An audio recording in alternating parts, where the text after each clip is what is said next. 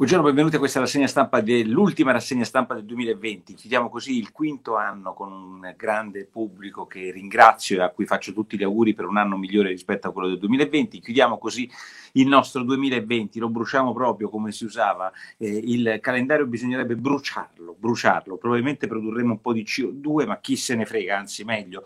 Eh, il 2021 si annuncia molto peggio, almeno dal punto di vista politico e della, ehm, come posso dire, della, della, dell'ipocrisia della stampa stampa italiana rispetto al 2020. Mettiamola così. Oggi ci sono delle cose sui giornali straordinarie riguardo alla conferenza stampa ieri del Presidente del Consiglio Conte, la, la, la eh, conferenza stampa di fine anno. Prima considerazione, la più incredibile, è la gestione da parte del Presidente dell'Ordine dei giornalisti, tal Verna, Verna della conferenza stampa. Voi direte un dettaglio? No, non è un dettaglio, perché ci sono due considerazioni da fare sulla conferenza stampa, diciamo di dettaglio di ieri. La prima riguarda il tono dei giornalisti. Il tono dei giornalisti non era più il tono di sei mesi fa, tre mesi fa, e non già per gli errori del governo, che erano evidenti anche all'epoca. Cioè, eh, il tono dei giornalisti è che i giornalisti sono delle specie di, mi ci metto anch'io, eh, dei termometri molto sensibili del potere romano. E evidentemente hanno capito che il potere di Conte sta scemando e quindi fanno quelle domande che soltanto un po' di conferenze stampe fa nessuno faceva, hanno un atteggiamento un po' più, eh, diciamo, eh, irrispettoso, come giusto che sia, da parte della stampa nei confronti del potere. E altrettanto non si può però dire de, del presidente dell'ordine dei giornalisti che viene stigmatizzato nel suo ruolo finto super partes, ma sostanzialmente stile eh, Totò, da Belpietro, che sulla verità dice non lo conosco, in 45 anni di professione non ho mai letto una sua riga, ma mi vergogno, dice Belpietro, di appartenere ad un ordine il cui rappresentante, addirittura scrive Belpietro, eh, è quello che abbiamo visto ieri al tavolo del governo che ha fatto eh, togliere il microfono alla collega Fusani che faceva delle domande al Presidente del Consiglio, perché è esattamente quello che è avvenuto ieri nella lunghissima, due ore e mezza conferenza stampa. Eh, ero interessato di capire che cosa ne pensasse Giuliano Ferrara, che negli ultimi giorni mi aveva affascinato per il suo no all'obbligatorietà, e poi Ferrara è un uomo comunque di grande intelligenza e di grande scrittura. Mi credete che ehm, non ho 45 anni di professione come Ferrara o come Belpietro, ne ho un po' di meno, ma leggo l'italiano, leggo qualche libro. Io non ho capito un H di che cosa ha scritto eh, Ferrara, se non... Eh, questa straordinaria ehm, eh, locuzione della edizione Aberger, cioè un'edizione, eh, un bignami, detto in francese, cioè ha delle locuzioni straordinarie, che mischia le lingue, scrive in una lingua tutta sua Ferrara, ma voi avete capito cosa ha scritto Ferrara? Incomprensibile. Basta poi guardare eh, un paio di colonne più in là e leggete il pezzo di Capone che invece è straordinario e ve ne pago, parlo tra poco. riguardo alla conferenza stampa andiamo al dunque. l'unica cosa che ha detto è la roadmap, come adesso si dice, della possibile crisi che alcuni giornali credono essere fatta, come la Repubblica, perché Repubblica dice governo appeso ad un filo. E, ehm, invece gli altri giornali, compreso il Corriere, compreso il Giornale, mh, leggono la sfida di Conte a Renzi. E il concetto è semplicemente questo, e cioè che se un governo, se un partito della maggioranza, cioè quello di Renzi, venisse meno, per esempio facendo dimettere le proprie eh, ministre, beh, insomma, a quel punto allora il governo dovrebbe presentarsi in Parlamento e lì farsi sfiduciare eh, da Renzi. E, e questa è una trappola trappola, come spiegano tutti quanti i giornali, perché nessuno dei parlamentari ha la voglia di tornare a casa, anche mai quelli di questa maggioranza che si trovano a ritornare a casa senza arte né parte, e quindi in realtà eh, dal punto di vista parlamentare è difficile che si faccia una crisi, dal punto di vista del governo però, come dice Massimo Franco oggi sul Corriere della Sera, il governo sembra più che blindato, arroccato. È blindato perché non vogliono andare a casa i parlamentari, ma si arrocca il governo sul non fare nulla come sta facendo in queste ore. E, e diciamo che questa roba qui eh, si svelerà completamente all'inizio di gennaio. Sarebbe interessante avere il 4 gennaio Renzi a Quarta Repubblica per capire che cosa ne pensa, se questa crisi la fa davvero. Però a questo punto mi sembra che Renzi sia piuttosto intenzionato a farla.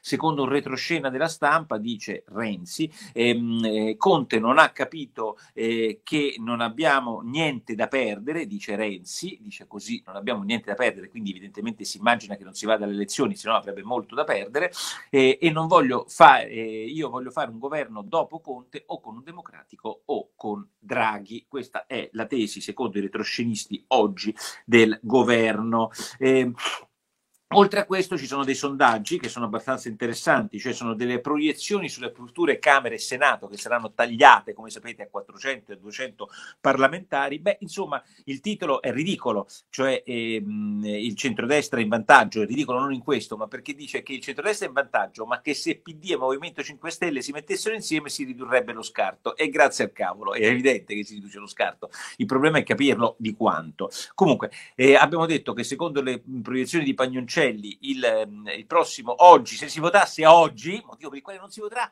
mai, credetemi, non si voterà mai per queste proiezioni di Pagnoncelli, per il quale peraltro Fratelli d'Italia supera il Movimento 5 Stelle, Forza Italia arriva al 10% e la Lega che dicono che ha perso tanti consensi il primo partito col 25%. Beh, nella Camera, alla Camera, ci sarebbe una maggioranza di 222 per il centrodestra e 123, cioè 100 parlamentari in più per il centrodestra. Non è che vince, stravince, c'è uno scarto pazzesco. Al Senato avrebbero 115 voti il centrodestra e 58 il centrosinistra, cioè sarebbe praticamente fatta per il centrodestra, potrebbe fare quello che gli va e secondo voi vanno, vanno, a votare? Vi ricordo che la Camera sarà fatta da 400, il Senato da, da 200, quindi 115 voti al Senato vuol dire 15 voti in più rispetto eh, alla maggioranza. Se si unissero centrosinistra e Movimento 5 Stelle le cose non cambierebbero di molto. Al Senato il, scenderebbe a 109 la maggioranza, ma superiore ai 100, e 87 la minoranza, e alla Camera 212 la maggioranza del centrodestra e 168 la eh, minoranza di centrosinistra e del Movimento 5 Stelle. Questa è la fotografia ad oggi ed è il motivo molto semplice per il quale non si andrà a votare. Fidatevi di eh, che di, del buonsenso più che del però eh, faranno di tutto perché non si vada a votare. Nel frattempo, quali sono le prospettive del 2021? Per quello vi dico che il 2021 rischia di essere mostruoso. Oggi ci sono due cose che vi segnalo. Ci terremo forse un governo, probabilmente ancora con speranza, il quale oggi pensa di, bene di dire che dopo la Befana, dopo la Befana eh, ci sarà ancora il coprifuoco, perché toc toc voi, anestetizzati dalla paura, non vi rendete conto che stiamo ancora nel coprifuoco, cioè alle 10 si torna a casa e il coprifuoco dopo il 7 gennaio non sarà soltanto che non riapriranno le piste da sci e compagnia cantante, ma che bar e ristoranti alle 18 dovranno chiudere. E noi stiamo assuefacendoci a questa realtà. E il 90% degli italiani che mi ascolta e si caga sotto pensasse che la sua vita è fatta in questa maniera. Ed è un pezzo straordinario oggi di veneziani che è dedicato esattamente a quelli che non la pensano come me e la pensano come speranza e come altri di cui vi parlerò tra poco. Aspettate perché ve l'ho, l'ho appuntato e vi voglio leggere il pezzo di Veneziani oggi che è fantastico. Allora, Veneziani dice: ehm, È stato un anno schifoso. Abbiamo barattato la libertà con la sanità, il lavoro con la salute, la comunità con l'immunità la dignità con la sopravvivenza, la famiglia con l'incolumità, i diritti con la protezione. E così continua un pezzo di veneziani che è dedicato a tutti quelli che pensano che stiamo facendo la cosa giusta, cioè criticano anche un po' il governo, però dicono Porro sei un irresponsabile. Vorrei segnalare a questi, pagina 26 del Corriere della Sera, che non avrà letto nessuno, eh, probabilmente no, io spero che qualcuno ci arrivi, ed è la storia incredibile di una bambina di 12 anni. Questa ragazza di 12 anni va a scuola in Veneto, mi sembra eh, a San Donà di Piave, ma posso sbagliare, e sostanzialmente abbraccia abbraccia una sua ehm, amichetta fuori da scuola, fuori da scuola. L'amichetta si mette ad urlare, la ragazzina, e pensava, quella che l'aveva abbracciata, che gli ha fatto male. No, si mette ad urlare perché è preoccupata dal Covid e qui già iniziamo nella malattia mentale. Cioè una bambina che si mette a urlare perché è abbracciata vuol dire che siamo un paese morto, morto. Il rischio è che il problema è che bisognerebbe curare la bambina che urla, non la bambina che abbraccia. Vi è chiaro? Io la penso così, cioè da curare la bambina che urla perché è stata abbracciata. Cosa succede? Che la preside e i professori ehm, eh, sospendono la bambina che si è permessa di abbracciare e nella risposta che danno presidi e vicepresidi, eh, tante volte si è comportata male, per alcune volte ha tenuto un po' sotto la mascherina rispetto al naso. Ecco, questa è la psicopolizia per cui noi ci stiamo abituando che una bambina bambina che abbraccia un altro venga sospesa e noi facciamo zitti, muti, pippa. Questa è, è la nostra condizione. Una bambina se abbraccia un'altra viene sospesa e siete tutti d'accordo perché è stata imprudente, capito? Questo è il mondo che vogliamo. Lo dico a voi che contestate tanto le mie posizioni, eh, non negazionisti ovviamente, soltanto quattro, qualche deficiente può pensare che siano negazionisti, aperturiste, mettiamola così. Nel frattempo e in questo clima di speranza che dice non, eh, il coprifuoco non vi pensate che non ci sia, la Morgese spiega cosa succederà oggi e domani, il ministro degli interni. Controlli severi per evitare i parti, eh, i parti eh, vietati. Cioè, vi rendete conto? Cioè, ma neanche, pre, neanche proibizionismo, perché il proibizionismo i parti ci potevano essere, ci potevamo vedere. Oggi abbiamo la polizia che ci controllerà, fa il suo mestiere, polizia e carabinieri non fanno altro che fare il loro mestiere, il problema non è loro, ovviamente. Il problema è chi gli dà queste leggi, dovranno controllare dove siete andati, a quale veglione, a che ora siete tornati. Ma voi vi rendete conto di che cosa ci stiamo abituando? O sono soltanto io che penso che sia un mondo di pazzi?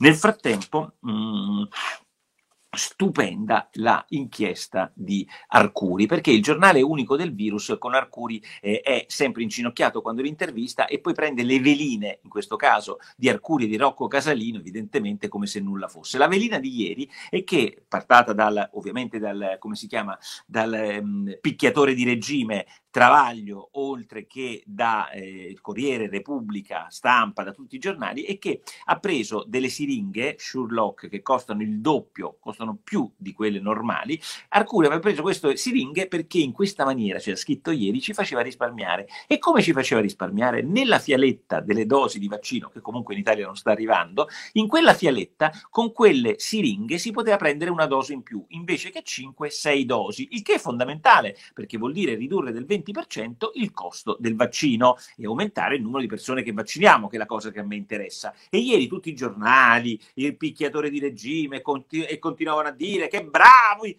grande Arcuri, ci ha fatto risparmiare, addirittura Arcuri ci ha fatto risparmiare. Oggi Capone fa toc toc va dall'agenzia del farmaco, vede cosa succede nel resto del mondo, chiama le case produttrici. Vi posso spiegare cosa dice in cinque righe un pezzo straordinario di Capone oggi sul foglio, che a differenza di quello di Ferrara il pezzo di Capone è perfettamente comprensibile, dice che qualsiasi siringa di precisione, anche quelle che abbiamo comprato a metà del prezzo delle Sherlock, beh, qualsiasi siringa di pre- eh, precisione riesce a prendere la sesta dose e che non vuol dire assolutamente che hai pagato di più quelle e c'è la sesta dose, anche la siringa normale la prende, basta che sia di precisione che abbiamo preso e costa meno di quelle di Arcuri. Quindi quella di ieri era semplicemente una fake news portata da tutti i giornali che non hanno voluto verificare e si sono bevuti quello che dice Arcuri. D'altronde io capisco che quando uno dice ai giornalisti se, se mi fai una domanda ti eh, querelo, i giornalisti cosa fanno? Invece di farsi le domande anche nel loro segreto delle redazioni, si bevono tutto quello che dice Arcuri. Arcuri che dice ai giornalisti se fate una domanda io vi querelo, io se fossi un giornalista non lo sono, perché come dite voi sono un giornalaio che io considero un complimento a quei deficienti di troll che ci sono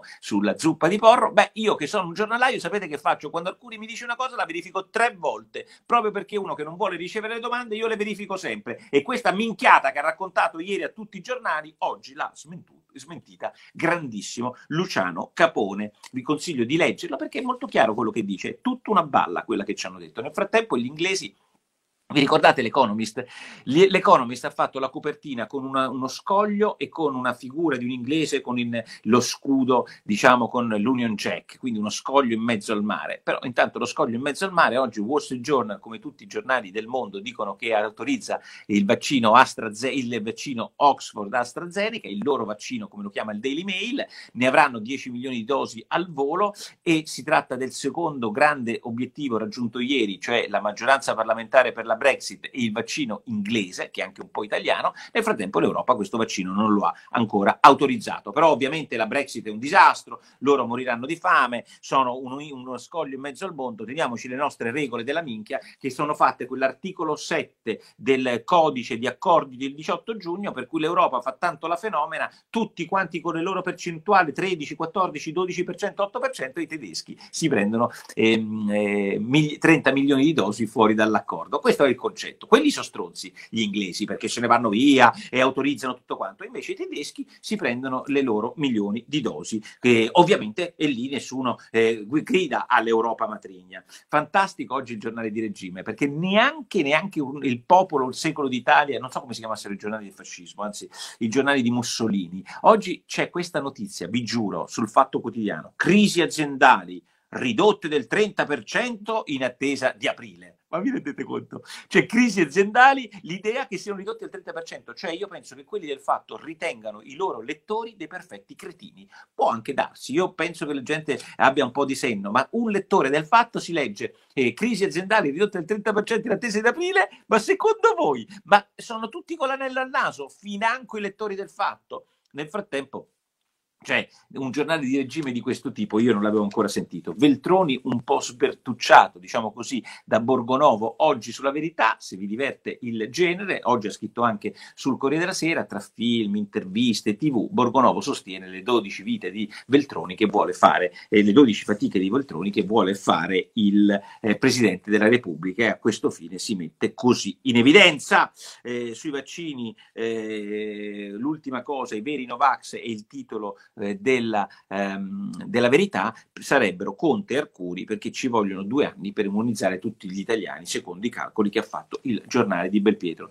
Allora domani non escono i giornali, mi prendo anch'io un giorno di pausa, non perché io faccia molto tardi questa sera come tutti voi, la tristezza di questo capodanno che non si può festeggiare come vorremmo, la tristezza di un 2020 che si chiude con la notizia per me incredibile di una bambina sospesa perché abbraccia una sua compagna di scuola fuori da scuola e la bambina che viene abbracciata urla. Questo dà il senso di quello che è avvenuto. Siamo terrorizzati, siamo impauriti e accettiamo a questo a proposito Arcuri, Conte, il giornale unico del virus, Speranza che ci dice, ci dice, che ci sarà il coprifuoco. È una roba che per me è terrorizzante. Lo sforzo che faremo l'augurio che faccio a tutti voi nel 2021 è cercare di liberarsi di questa paura e di questo terrore che ci rende schiavi. Tanti auguri, grazie a tutti quanti voi che mi avete seguito, numerosissimi. Questo è stato un anno dei record per il sito nicolaporro.it, è stato l'anno dei record per la zuppa di Porro e quindi io su questo vi saluto e vi ringrazio. Il grande augurio è rivedersi tra pochi giorni con un'altra zuppa. Ciao!